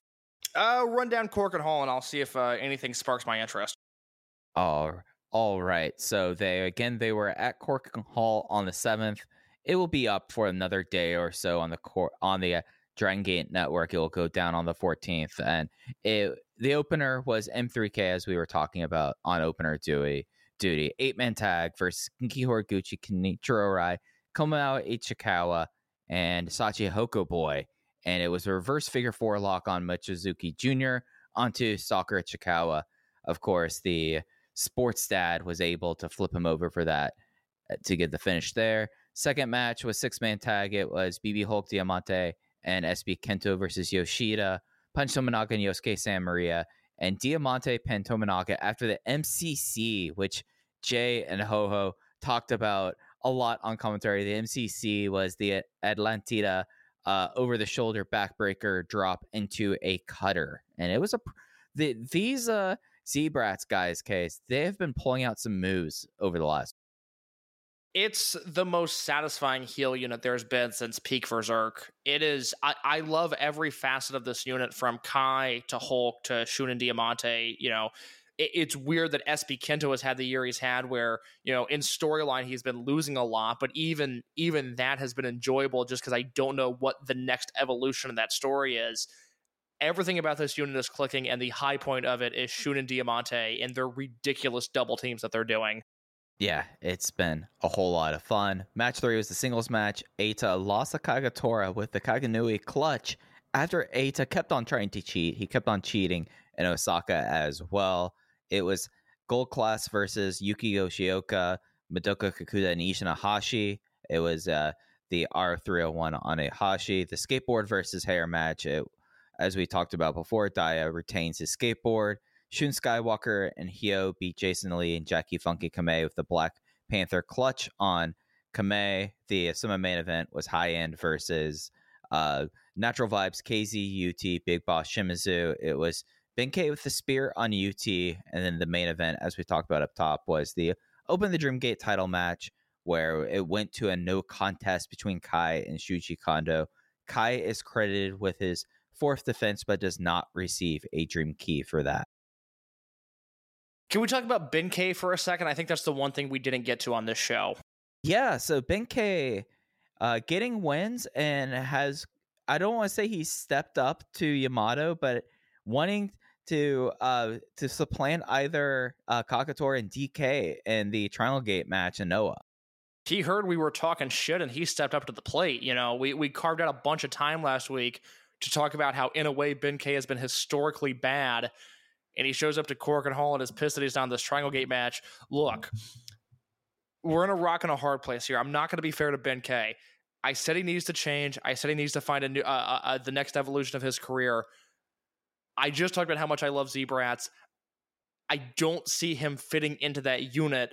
And unless things get real weird, I don't think Benkei is set to turn and join Perros del Mal de Japón, although I would love to see it, which means I don't know where this is going and I'm a little uneasy about it. Yeah, no, I think you should join Perros now that you brought that That'd up. be the that- you greatest- put that. Just imagine him just sleazing it up. Like looking the exact same he is with a cut off t shirt and basketball shorts, sleazing it up and I don't know, Itabashi Green Hall. Oh my god, they go back to Mexico. Benkei is doing walking brawls for IWRG on Mas Lucha. Yo, yo, hey, yo, sorry I can't make it to the function tonight, guys. I gotta stay home and watch the Mas Lucha stream. Benkei's in Naucalpan this evening. Oh god, I'd love it so much. Benkei is going up against Soul Rocker. We have oh to check my this out. It- oh yeah, no, that's gonna be eight minutes of pure torture. I've got to stay home and watch this. yeah, I'm not gonna to, to to step back from what we said last week when he stepped up on the microphone and you heard in case you could hear crickets when he was talking. What was the match that Benkei was in? I gotta look this up now. There was what it was Ben and was it Ben and Yamato? There was that Benkei singles match last year in Korakuen that was oh no, it was a tag. It was the build to Benkei Yamato uh, because they wrestled for the Dreamgate belt at uh, Gate of Origin in Sendai and there was that all high end tag November 5th, 2021. And it was Benkei and Dragon Kid versus Kagetora and Yamato. And Ben and Yamato were doing spots two weeks out from a Dreamgate title match. And Korakuen Hall was eerily silent. And I have not been able to shake that seven months later. To your point, even when he's cutting, whether he's wrestling or when he's cutting a promo, it's silent right now. I, And it's I- not I- the clap crowds. Yeah, I just because of what what we'll talk about in a couple of minutes, I just pulled up my notes for that Korakuen. My first note: this was weird. That match. that was that was when I saw it on paper, and I was like, mm, I don't think I'm gonna like that because that was kind of my issue with a lot of the the that Yamato run was the the road two matches were just not doing anything for me, and then that died a death in Cork, and that was. Uh, uh, to steal a phrase from one infamous Twitter user, that match made me deeply uncomfortable. it yeah. So Benkei, he's he, he's starting to, to speak out, and we'll see how that really goes with him. Uh, running through Osaka real quick. Dragon Kid beat Ada in the opening with the Bible. The uh, that six man tag that Case was talking about was Don Fujii, Takashi Yoshida, and Madoka Kakuta being Big Boss Shimizu, UT, and Ho Ho Loon with two Hand of God lariats here. Did you? I like the look on Kakuta's face case when that first one he wasn't happy with it. He refused to pen to pen Ho Ho, and you just dragged him back up and just really clobbered him with the second one. That was that. That was the good Kakuta that we saw. That's fantastic. I, I I love when he's got a bit of an edge to him. I I think he is uh somebody that is wrongly cast as a baby face, and I think as time goes on, that's going to become more and more evident that Kakuta is just not a guy that you can cheer for. He's got to be vicious and he's got to be mean, and he's in Dragon Gate. That's going to make him a heel. Yeah, no, because like he was doing like hip attacks, and I was like, I'm liking what I'm seeing out of Kakuta, and then I'm thinking about everything over the last few months, and it's like, oh, it's when he's showing edge, Yeah. when he's like having a little pep in his step, showing a little bit of anger that he's really translated, and you know, uh, who has a lot of anger heals. I thought you were going to say Case. I'm, I, I, I, I feel like our anger levels are okay. Okay, so do I need to like start charting your every week how angry you are? I'm routinely pissed, and it's not a good quality to have. I I don't know how to be less angry. Um, but in my real life, yeah, I, I run hot. I've got a bit of a temper. I always have. I don't like it. I will say I was at the Rage Against the Machine show last night, which was a very good output of said anger. Now, ha- have you seen what happened at this show? Uh, the first Rage Against the Machine show in Chicago, the second show of this tour that has been postponed twice already.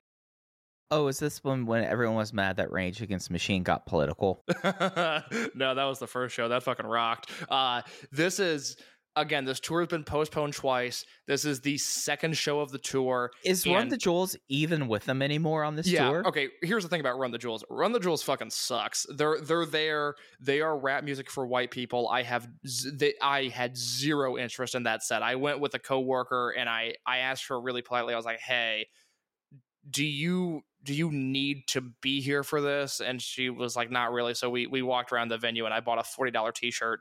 Uh, and uh, had no regrets because I, I caught the end of that Run the Jewel set and it was just abysmal. But at the Rage Against the Machine, uh, during the Rage Against the Machine set, four songs in, Zack de la Rocha's jumping around, being uh, one of the best frontmen of all time in rock history. And I don't know if he tore his ACL. I don't know if he broke his ankle. I don't know what the diagnosis is, but he had to leave the stage four songs in, and then he came back and finished the show, but had to sit on a monitor for the rest of the show because he couldn't put any weight on one of his legs, making it the most cursed tour in music history. I felt so bad for him, but I will say, because I imagine there's a Venn diagram of, of people that listen to this show and people that like Rage Against the Machine. Even if he's sitting down, if you are on the fence about going to see Rage, go see Rage, especially if you haven't seen them before, which I had not. I had the time of my life at this show. They sound as good as ever. Go do it. It's worth the money if you're on the fence about it. That is this week's concert review with Case. Hey, I, I, think oh, we've unintentionally done several weeks of concert review, and I always appreciate it. Uh, I just it, it, it's something about like the this tour because like this tour was originally going to happen in in what March of 2020. Like it was supposed to like yes. start right it- as it- yes. Yeah, it was. It was so it was uh, yeah, announced 2019. Uh, it, it's the same deal as uh, and this is very Chicago specific, but the the My Chemical Romance set at Riot Fest, which will finally happen this year, was another one that was announced in 2019, postponed in 2020, obviously, and then they fell victim to a 2021 postponement, and now this show is happening. So the, the Rage thing was weird because they were scheduled to play Coachella and they pulled out, which means that their show started in Alpine Valley, which is like in the sticks in Wisconsin. And it didn't seem like the tour had a lot of buzz going into it, but then they played that first show, and people were like, "Oh shit, that's right, it's Rage Against the Machine on tour. We need to care about this." And uh, one and a quarter sets in, they are now uh, forced to dramatically alter what their show was going to be, and they still ripped. I mean, Zack sitting down is still better than most musicians standing up at their peak, but it, it I felt so so bad for whatever it is that they went through last night. yeah. I just I would have to imagine that like doing the remainder of of a set like in shock, probably. Th- from- that that was the interesting thing was again, you know, four songs in he goes down, and Yeah. I would say songs five through ten, he was on another level of adrenaline. Like you know, Oh, uh, sure. w- w- one of my favorite, my my introduction to Rage was the song "Wake Up," which was on Dave Mirra's Freestyle BMX Two on the PlayStation Two, phenomenal video game. And so "Wake Up" has always been, you know, it's it's a top tier Rage song. It's always held a special position in my place, in, in my heart rather. And their performance of "Wake Up" was five stars. I mean, I was I was very very moved by it, and that was I think the song they played once he hobbled back out on stage, and that was the first song he did sitting down. You could tell that el- I think they played 16 songs. 11 through 15, there was a bit of dip in energy where I think that exhaustion finally hit and that Yeah. adrenaline wore off. And then they closed with Killing in the Name, which was it, not only did they close with Killing in the Name, but during the fuck you, I won't do what you tell me part, they turned the house lights on. So you could just see 22,000 yelling fuck you, I won't do what you tell me, which was awesome. It was, it, it, it was such a good experience. So um, go to that tour if you're on the fence about it. Yeah, just you know, to, just be prepared for people to to learn that uh, uh, Rage Against Machines is a political band, and you know, Zack de la Rocha is probably going to be on a wheelchair. That was I, not to get too in the weeds, but you know, I, I, I, I work for an alternative rock radio station, and and you know, we we supported that show, we gave away tickets, etc., cetera, et cetera. But because of the nature of what we do, we're very apolitical, and and although, you know. I- would like to be somewhat uh, uh, politically leaning on my platforms. I, I respect the wishes that have been that have been requested. I, you know, I, I don't post about politics. Uh, the station as a whole is is as hard as we can be, as apolitical as we can be. But I'm at the Rage show last night getting texts of like, "Hey, can you put some stuff on social media?" And I'm like, "There's we we can't. It's a Rage Against the Machine show. Like, there's just like videos of cops beating up civilians on the big screen behind us. Like, none of this can go on station accounts, which I I thought was a very funny predicament to be in. Uh, there's nothing I enjoy more than the the comments of, yeah, I really enjoyed Rage before they got political, or worse of, oh, I guess they're they're raging with the machine now. Fucking dopes. Ugh. Uh, where were we at on this Osaka run through? I, Oh, was we're, we're talking about the undercard. yeah, M3K, uh, Genki, Ichikawa, Maria, Ishin Iihashi. Uh, uh, Ichikawa was going for the Inabauer German. It went poorly. Mochizuki Jr. won. Z-Brats and Uh, uh, let- let, me, let me let me make one note on that match real quick. I thought it was the best of the M3K undercard matches to this point. Specifically, there's a moment where Kanda and Susumu do that John Woo Jumbo no Kachi tandem Right. move on Yosuke Santa Maria, and they launched her across the ring. Worth watching the match just for that spot, I think. and I thought that the uh, parts with Ishin and Junior looked really good. Fantastic. Yes. Th- th- thank you for pointing that out. That's that's a good point. I overlooked that in my notes, but uh, Ishin Iihashi is doing really good work, and I hope that he is able to assimilate to unit play and uh, uh, an undercard push sooner rather than later. Yeah, yeah, and it was some. It was nice to see Junior already show start to show some chemistry with members on the roster. So yes. that that was really cool to see. Uh, match four pre-intermission: Diamante, Shun Skywalker, Kyo, KZ, Jason Lee, Jacky Funky Kamei. We were talking about this when we were talking about the Twin Gate build. Shun Skywalker refuses to use the SSW on Kamei, decides to just pin him with a moonsault double knees instead. After Kamei was th- th- this closing stretch, I know we've already talked about how our stations are coming up on the 30th, but the stuff between Shun and and JFK was exceptional. It, it's it's marvelous. I mean, it's it's Shun Skywalker, who I will continue to reiterate. Other than Will Ospreay, I don't think anybody is in the conversation for being the best wrestler in the world. With all due respect to Mike Bailey, who's very good, I don't think he's on Shun's level. And Jacky Funky Kamei is the perfect foil for Shun in his current state. Absolutely. Semi main event was Z-Brats versus High End, Kai Hulk, and SBK versus Yamato Kagetora and Benkei. It was a first flash after a chair shot on Benkei for Hulk. And the main event was Minoura and Doi with Minorita defeating D Courage with the gong on Dia after Dia kicked out of the R301. What do you give the uh, main event star rating wise? four flat. I enjoyed it a good deal. I like the, uh, I I just like the uh, the the way that they it just ki- kicked into the Minoura and Yuki stuff like I, there is something there between the two of them. It's just the way they presented us getting there is disappointing. I went three and a half. Uh, did not pop the way that I wanted it to. The, the- nothing bad about it. Not not It a bad match. starting. Yeah, not, not not not a bad match by any means, but not not the road to match that I was hoping for to sort of reinstill some faith I had to to come full circle from where we started. I, I, I'm sure, given the opportunity, you know, it, it'll be a dream game match at some point between Yoshioka and Minoura, and it'll be phenomenal. Eh, you know, Kai versus Minoura, if that happens, will be great. Kai versus Yoshioka, if it happens, will be great. I just wanted this to be a little bit better, and I, I, I didn't think it hit the levels that I wanted it to. It, it it was a slow starting main event. Like the first five minutes, basically until Minorita got involved, it was just mat work, and the crowd wasn't super up for it. But when it got going, I Well put. and uh, case let's do a little on air production. Should should we hold off on the uh, the the half year awards? Let's go through it real quick. We're, we're almost Okay. at 90 minutes. Yeah, no, we can we can rifle through this. I don't I don't have a ton of thoughts. Let's uh let's list some awards and let's list some names. All right, let's just go off the top. You were talking about wrestler of the year. I'm with you. Uh, Shun Skywalker is just most complete wrestler working today.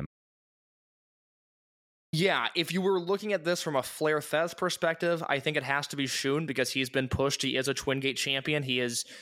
I think if you were gonna to build this roster out in tiers, he's in that firm main event tier. He is not an upper mid carder. He's certainly not a mid carder.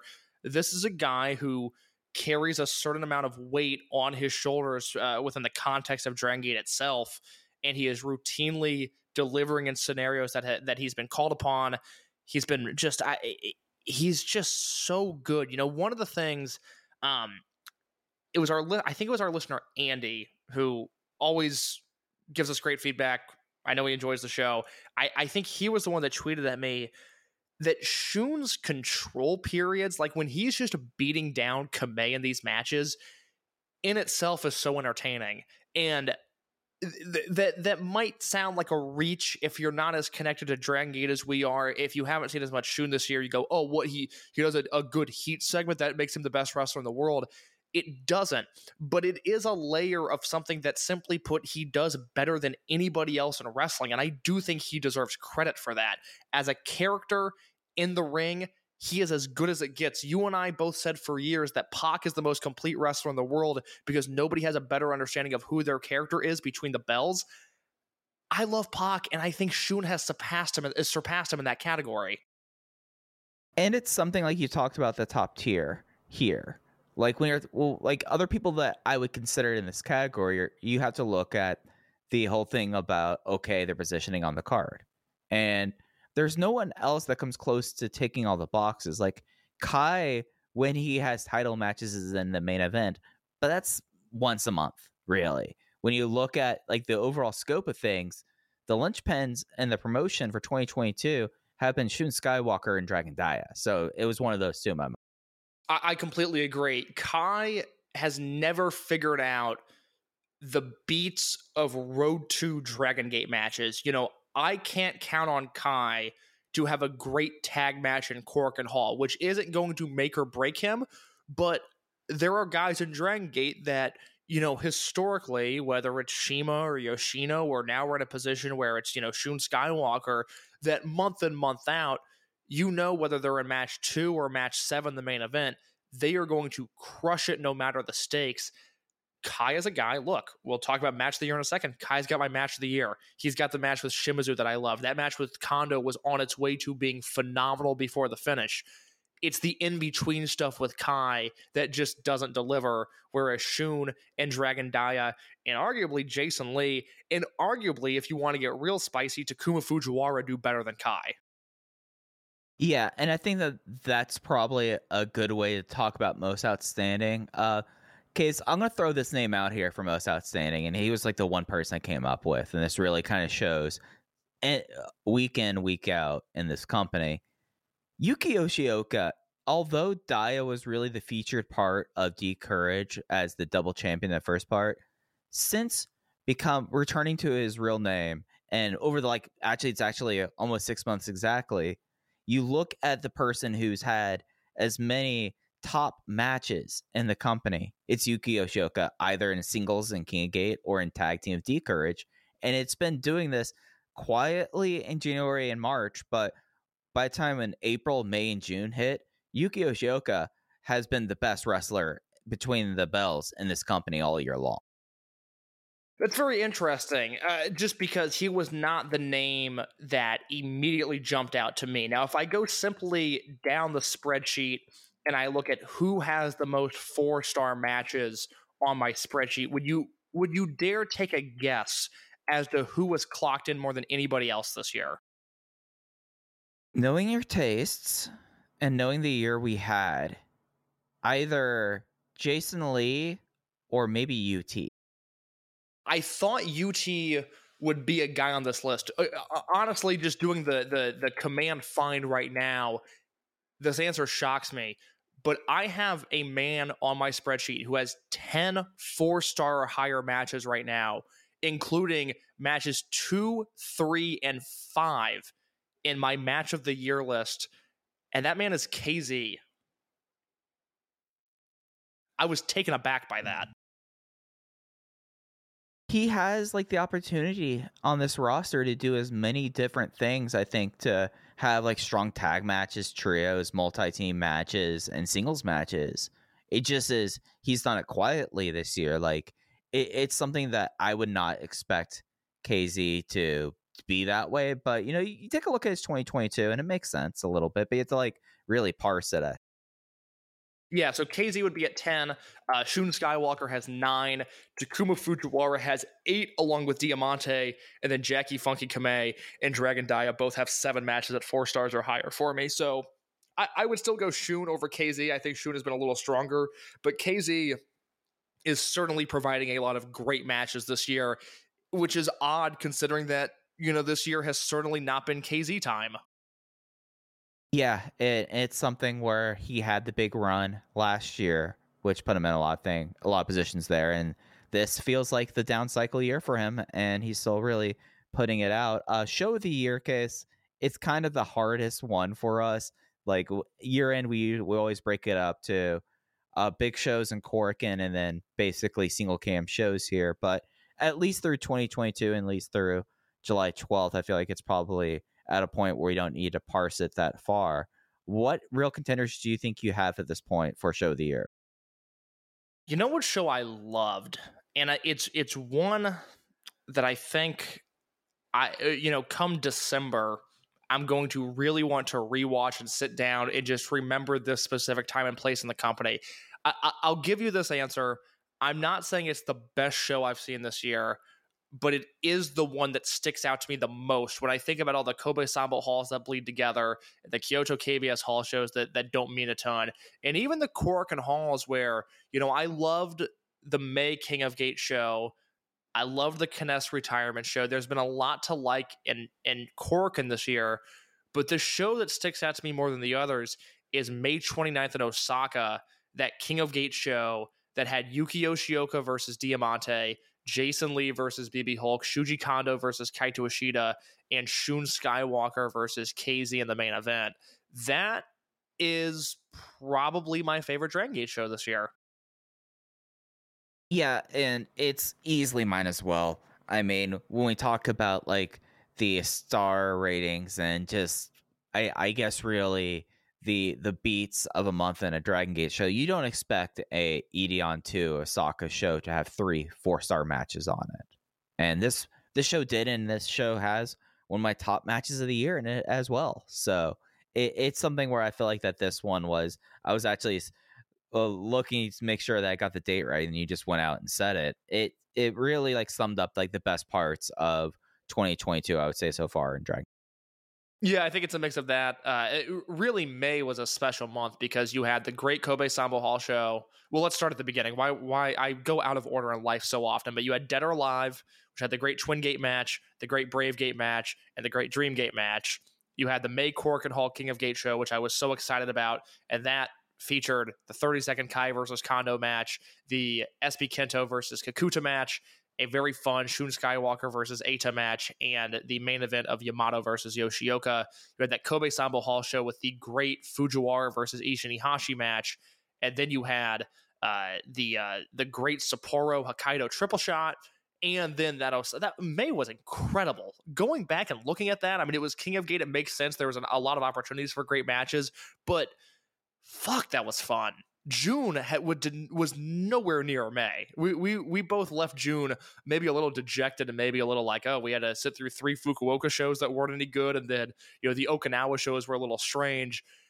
I missed May. May 2022 was a very good time. it, it was a very very good time i mean looking at like my some of my top matches of the year i mean you had two exceptional tag team matches at dead or alive and two completely different ones and then you had that dreamgate match that like it's just it, it's at a high water mark already for a big five show and in a time period where we've talked about how when it when like the big when the big shows have happened and when the eyes of the world on are on dragon gate that's not always have been their best work over the last few years. Dead or Alive was a spe- felt like a true return to form. And I hope for the same at uh, Ultimo's 35th and Kobe World this year. Are you ready for match of the year, Mike Spears? Yeah, let's do it quick. All G- right. How many Uh, you have ready for me? I've got I've got a top five. I'd Okay. like you I'd like you to list your top five one by one. I'll tell you if I have them on my list or not, and uh, we can discuss uh, once once we've both shared. Okay. Okay, so I don't have an order. I've been flipping through my notes to get this, but I do have my five top Okay. matches of the year. All right. All right. One of my top five matches was from the Kobe Art Center, JFK versus e, uh, versus Takuma Fujiwara. I do not have that match listed. I love that match, but you loved it way more than I did. Yeah, that was just an, a truly exceptional match. Uh, then I have uh, from Dead or Alive, uh, Kai versus Susumu Yokosuka. I have that as well. We'll discuss that in a second. I also, for Dead or Alive, have the Ryukyu Dragon Pro Wrestling Tag Team title match between UT and KZ versus Yamato and DK. Didn't make my spreadsheet. Was a match that I I, I thought was was good, and you were over the moon for it. yeah, I thought it was truly exceptional. Um, match my, my what I have currently is my number two match. Like I have my number one match set in stone right now in the year. My number two match because I thought this was actually was truly just like was phenomenal. Was KZ versus Shun Skywalker from from King of Gate, I've got it on my list. We'll talk about it in a second. and then my current 2022 match of the year is Yuki Yoshioka versus Diamante from King of Gate from 529 Osaka. just off of my list. If we Oh. expand, if we expanded it to a top six, it would be my number six. And I should note before you have any any more thoughts on that match, the director's cut of that uh, of that match, Diamante versus Yuki Yoshioka, is on the Dragon Gate Network. If for some reason you haven't seen it, or if you want to watch it again with full production, I cannot recommend it enough. just truly phenomenal stuff and it, it's something that like this is a year where i feel like the singles matches are stronger right now than the tag and triangle matches which is something that does not often happen in dragon Uh, five out of my top six are singles matches this year. all right so what what were your top five All right, where we go different. My number five match, Kota Minoura versus KZ from May 22nd. It's the second year in a row they've had a King of eh, they've had a King of Gate match that has blown my mind. Last year's was probably a little bit stronger, but I loved this match and the vibes of it being in KZ's hometown. yeah no the it, it was the best match of the hokkaido triple shot by far Number four, a match that will probably be my vanity pick in the Voices of Wrestling Match of the Year poll, my number 10. It is currently my number four in Dragon Gate this year. Dragon Dia versus Takuma Fujiwara from Champion Gate in Osaka. this was my sixth match Okay. All right. That's that's Yeah. that's good. I was kind of wondering where that fell once I didn't hear it. But yeah, Sixth. okay. All right, makes sense. Yeah, that is that is free on YouTube and that is well worth your time. Uh, my number three match this year, KZ versus Shun Skywalker. This is where we enter the four and three quarter range. And I mean, god damn it, Mike. What what what can be said about this? it just really felt like the war that it should have been. I mean, picking up right after uh, Kobe World 2021, just doing insane stuff, doing callbacks to that match within the King of Gate match. It just was phenomenal. Loved it. Really, really loved it. I want a director's cut of that. I really like to rewatch that match. Uh, my number two, a match that I think really divided a lot of, and I, I don't say this in any sort of gatekeepy or even a put down way, but I noticed a, a distinct difference of reaction to it from like the hardcore Dragon Gate heads versus the people that just watch Dragon Gate. My number two match of the year, Kaito Ishida, Kota Minoura, and Naruki Doi versus Jacky Funky Kamei, KZ, and UT for the Triangle Gate belts, Champion Gate and Osaka Night One. I was. Cl- that's a match I need to rewatch. Yeah, that I I, remember. I, it- was a little bit like the uh, the Ryukyu Dragon uh, tag title match from Dead or Alive, where you know rare, rarely do we have huge. Just yeah, because I was you- you down know, on this. Yeah, th- this for me was four and three quarters. I I think it's the best twin or the best Triangle Gate match in years. Uh, Really, to me, just a masterclass of wrestling and what trios matches are capable of doing, which I, I I think when done right is the highest form of wrestling there is. So that match holds a real special place for me right now. It would be in my top ten uh, worldwide this year, as would KZ versus Skywalker. And then my match of the year, Dead or Alive, Kai versus Susumu Yokosuka. It is, as I flip through my spreadsheet here, it is the best match I've seen this year. I, I think the the Young Bucks versus Jungle Boy and Luchasaurus uh, ladder match is up there. El Lindaman versus T Hawk from GLEAT is up there. And the Briscoes versus FTR from Ring of Honor is up there. But I don't think anything has been as good as Kai versus Susumu this year. Yeah, I'm trying to think of stuff outside Dragon Gate that I've liked more than uh Diamante versus Yuki Yoshioka. I really like the second Hangman and Danielson match. I liked, I like- their I liked their first match more, and I think I'm in the I- minority on that. I uh, Broadways or something that very rarely do I think going Broadway in modern times is anything other than just indulgence on the wrestler's part. to be Oof, quite honest, oof. man, I, I I watched a uh, a 60 minute Josh Alexander Fred Yehi match last year in AAW, and it was the hardest match I've ever had to review because I know that match was great, but I know there was no reason for that match to exist in its in its capacity, and like. Josh Alexander's the hardest worker there is. There's no match I if Fujiwara can get into America, there is no match I want more than Fujiwara versus Josh Alexander. I think it would it would it would blow if you're a Josh Alexander fan, it would blow your mind over how good Fujiwara is. And if you're a Fujiwara fan who maybe doesn't check into Impact and AAW in places that Josh Alexander works, I think it would blow your mind as to how good he is. That's the match that I want to happen, but God, it can't be 60 minutes. Josh Alexander had a really bad habit last year of going 60, and it just did not need to exist. You say that's a habit, like nicotine addiction, like, like something like no, he's like he's like a cardio freak. I think he was addicted to going 60 minutes. Yeah, there, there's other ways he can go 60 minutes in his life that's not, you know, uh, making other people's life a living hell for. Like- uh, th- th- there was a uh, I, I will tell you this off air. There was a proposed 60 minute match last year between Josh Alexander and a certain wrestler that I, I think it'll blow your mind when I when I tell you a match that almost happened. Sorry to be a tease enough. to everybody listening, but I, I I can't say it publicly. Hey, no, no, that's fair. But uh, yeah, we've. Uh, those are the big categories. Case, was there another category that you wanted to talk about for award stuff before we got out of here?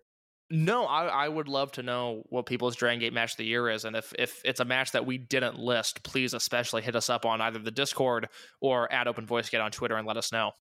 Absolutely. So that's going to do it for this week. We'll be back next week. They have a show. Is it? It's Kyoto this week, right? It is it's Kyoto this week. It's Kyoto this weekend. So, you know, that as they say, anything can happen in Kyoto. Well, the only thing that won't be happening is that three-way Dreamgate determination match. I I, I thought we were going to get that at Kyoto. I thought that that, that they were going to play off the catchphrase there, but no, it's in the friendly confines on the 24th. That's another th- uh, that sucks. I, I'm glad you said that. They can't do anything right with the Dreamgate scene. It ah should have done it in Kyoto. Yeah. I don't. I don't. ah, God, I don't. I don't. I'm gonna be grumpy leading up to Kobe World. I can already tell. well, you you want to keep it locked here on Open the Voice Gate. As we get closer to Kobe World, we have a lot of stuff in the hopper uh, coming out both on VoiceGate and on voicesofwrestling.com. So that's going to do it for us this week. You can follow us on Twitter at Open Voice Gate. Cases at underscore in your case on Twitter. I'm at Fuji Heya.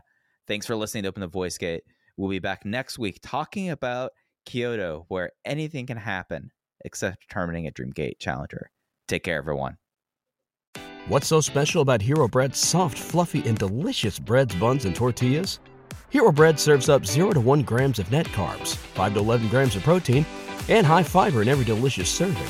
Made with natural ingredients, Hero Bread supports gut health, promotes weight management, and helps maintain blood sugar. Hero also drops other limited edition ultra low net carb goodies like rich, flaky croissants and buttery brioche slider rolls. Head to hero.co to shop today.